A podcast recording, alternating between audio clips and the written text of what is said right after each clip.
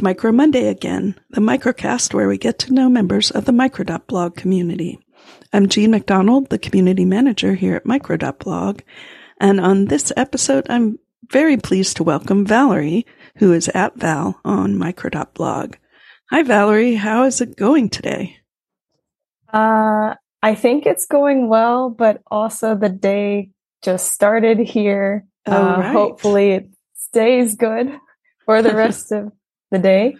How about you? I'm doing good. It's towards the end of my day. My nephew is, it's his birthday this weekend. And so I took him on some adventures in Portland, Oregon. And I think he had a good day. And I'm a little tired out from spending the day with an eight, almost nine year old. Anyway, before we get started here, why don't you tell folks a little bit about yourself? Sure. So I'm Valerie. I'm from the US, but I currently live in Bishkek, Kyrgyzstan. I teach English here, uh, but I don't like to think of myself as only a teacher. I'm also a student. I am taking private Russian lessons through a local organization. And I am also learning some Kyrgyz from one of my friends. Mm. And I, in general, I am interested in, in other cultures and other languages. And that is who I am in a nutshell. I'm fascinated. I really do enjoy other cultures and languages in particular. And uh, I have to ask, how did uh, you decide to go to Kyrgyzstan? Well, I didn't really decide it. It just kind of happened. Okay. Um, so uh, after COVID, I was in the US and I happened to be procrastinating one day and scrolling through social media as some people, maybe many people do. and I happened to see a job listing for an English teacher in Kyrgyzstan. And I was fascinated and thought, oh, um, I might as well apply because at that time I was unemployed and I thought I have nothing to lose. So I went through the interview process. Uh, I was given the job and then I ended up going to Kyrgyzstan, which I knew very little about before actually going there. yeah, I mean, I'm even struggling a little bit to place it. Um, I know what time zone it's in because we talked uh, about scheduling, and I was impressed at how far away it is time zone wise. But is Mhm. it a like southern? Uh, is it hot? Is it very hot there now? Is what where? I guess you could just tell me like where is it like geographically? So Kyrgyzstan is west of China. It actually borders China. It Oh. is south of Kazakhstan. It is, let's see, to the south, there is Tajikistan, and to the west, there is Uzbekistan. So Kyrgyzstan is completely landlocked and it is in Central Asia, um, surrounded by Central Asian countries and China. That helps a little. Um, I can't help but ask, like, how long does it take you to get there if you're coming from the U.S.? Oh, from the US. See, the problem is that there are no direct flights from a, from US cities to Bishkek, the capital Mhm. of Kyrgyzstan. So Mhm. you have to transit. Uh, usually people go through Istanbul or through Dubai to go Hmm. to Bishkek. Um, Wow. So I have done both. I've been through both. So in all, you will have two flights uh, at the very least. hmm Um, the longest flight can be depending on whether you're flying to Istanbul or Dubai and where you're flying from in the US, could be anywhere from 12 to 14 hours. Wow. like I said, I could go on on all these travel questions because I definitely share that uh, passion for going to far flung places, but I also get uh, big eyes when I hear how how long it takes to get to them. So before we turn this into the travel podcast, or I should probably ask you a little bit about blogging instead. Have you been blogging for a long time? So, blogging for me started um, probably the first real incarnation of my blogging started because of travel. Mm. And uh, when I was in university in the US, I had the opportunity to study abroad. And so I lived in China for one semester and I loved it. Just the experience of being in a new place, an unfamiliar place. Mm-hmm. Uh, before that, I had studied Chinese for only one semester.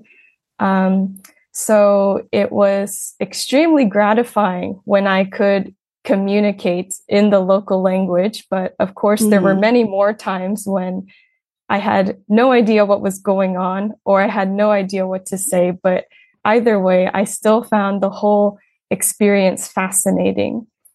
Uh, so my blogging actually started with the first time I went to China, which was also the first time I traveled alone.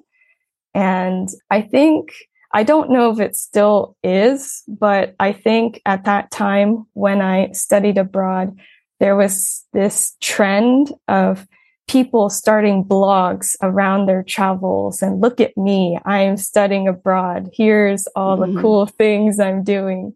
And I had been thinking about starting a blog, but I didn't know exactly what form or shape I wanted it to take because something about me is that it's very difficult for me to stick to routines and schedules, especially for extended periods of time. So I wanted to make the, the blogging part easy, you know, not just something I would start for a few days and then give up. So I thought the easiest way to achieve this would be to upload a photo every day Mm-hmm. Um, and maybe include some text about the photo, but I didn't necessarily have to. So that was my first blog. It was on Blogger, Google's mm-hmm. blogging platform. And uh, it was while I was in China for the first time. I was in a city in southern China called Nanchang.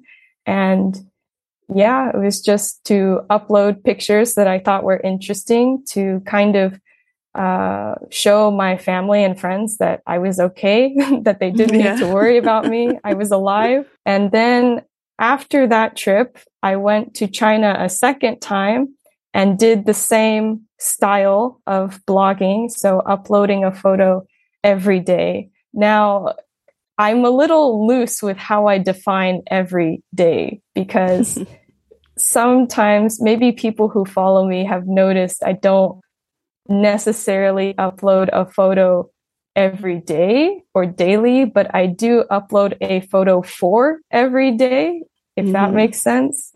Yes, um, I have noticed actually. I, mean, I like that because, yeah, I totally know the feeling of like it's hard to do something consistently over a long period of time. And so by setting yourself up this way, you you don't have that feeling of, oh, I missed a day.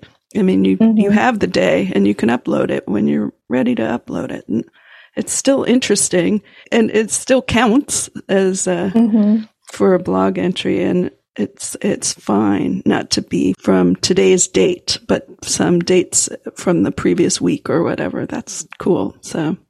Yeah. And I used to be a lot stricter about that for myself. Uh, it really bothered me when I didn't upload a photo from that day, which mm-hmm. in some ways was good because it encouraged me to take more photos in the first place. Mm-hmm. Um, because I often find that when I leave a place like if I think about it in the future or if I want to tell someone how it is, I always feel like it's easier to show what I mean through pictures. Mm-hmm. Um, and then if I don't have the pictures, I just think, man, I should have taken pictures while I was there, or I should have taken a picture of this specific thing. That's kind of why I have my blog. But yeah, so I used to be strict about uploading photos that only photos that I took on that particular day.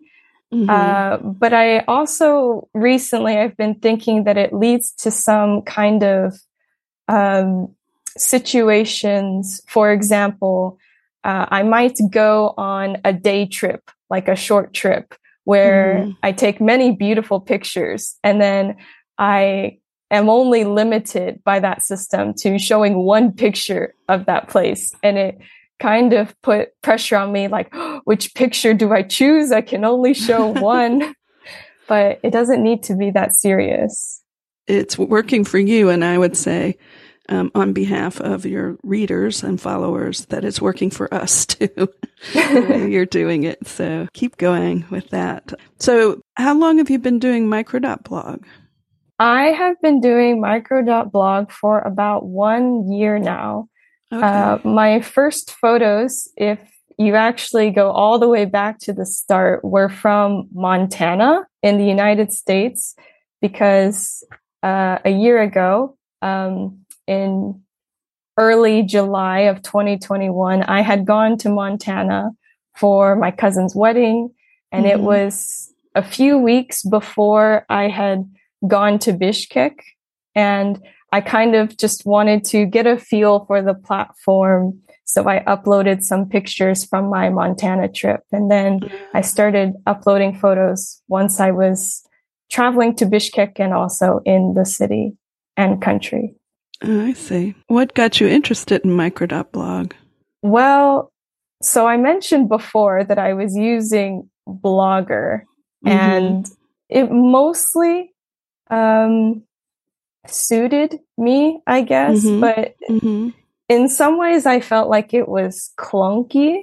And I guess another thing about micro.blog is that um, I had seen like some members saying positive things about micro.blog. And so I just decided to try it out. Mm-hmm. And I mm-hmm. was also fascinated by the fact that there was like a whole community with it too. It wasn't just like me uh, throwing pictures into space. Like maybe people will see these, maybe they won't. It was cool to see what other people were doing as well. And I think that's what's made me uh, not uh, something that drew me into microblog and also led me to stay. So your family, they follow your microblog as a blog. I'm, I'm curious about that because I've had a hard time getting people to follow an actual blog. And that's a problem that I have as well. I don't know how often my family members or friends actually look at my blog. Mm-hmm. Uh, none of them are on micro.blog, mm-hmm. but they have my uh, URL. They can look at my blog at any time, but I don't know how often they do it. Uh, I also don't have like a newsletter or anything. So mm-hmm. it, it is hard for me to keep track of who actually looks at my blog, which I think is kind of why I like the community aspect of microblog, micro.blog. Mm-hmm because I do get replies from people in the community who say, even just like great photo. It's, yeah. it's like, oh, someone looked at this picture. Oh, that's nice. I like that about the community as well. And I think it's, it's pretty cool that people take the time to actually comment and, um, and you do have great photos. Um, I mean, it's, it's stunning it, it, your your microblog is is an example of what I love about micro.blog is that you have I get a little window into a place that I've never been. Um, who mm-hmm. knows if I'll ever go there? But I, mm-hmm. I, I really enjoy. Of course, the scenery is uh, looks spectacular from your photos. But I also like the photos of things like the strawberry flavored milk and the, the cartons and the brand names or the the uh, bastardizations of brand names that I just when I'm in a foreign country I enjoy looking at stuff in the grocery store. Yeah. Um so a couple notes on that. Thank you for your compliment about my photos.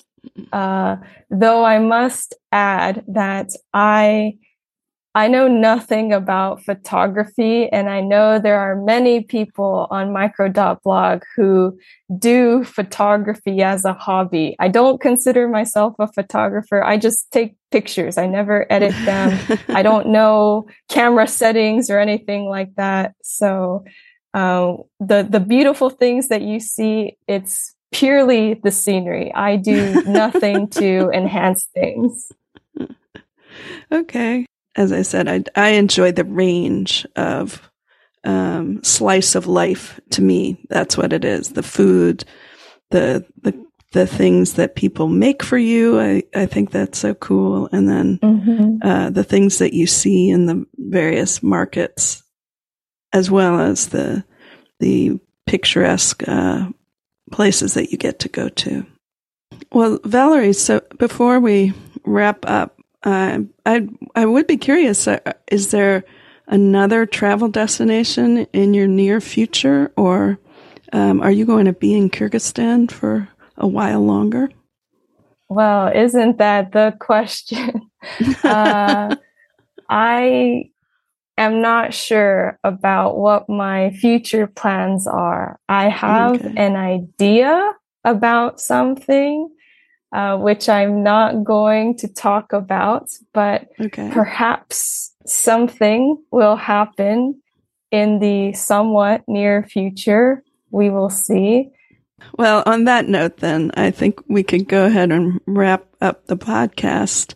I'd like to say thank you for taking the time to do this, Valerie. And maybe you could tell us what, how do they say goodbye in the local uh, language where you are?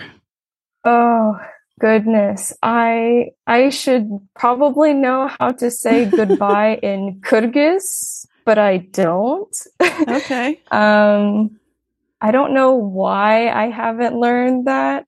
Um, but in Russian, I can tell you, um, sure.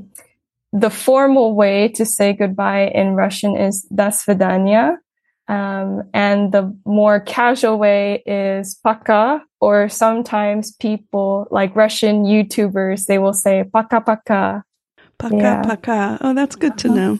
Listeners, if you want to follow Valerie on Micro.blog, there is a link in the show notes or go to micro.blog slash val. Thanks for listening and we'll talk to you soon.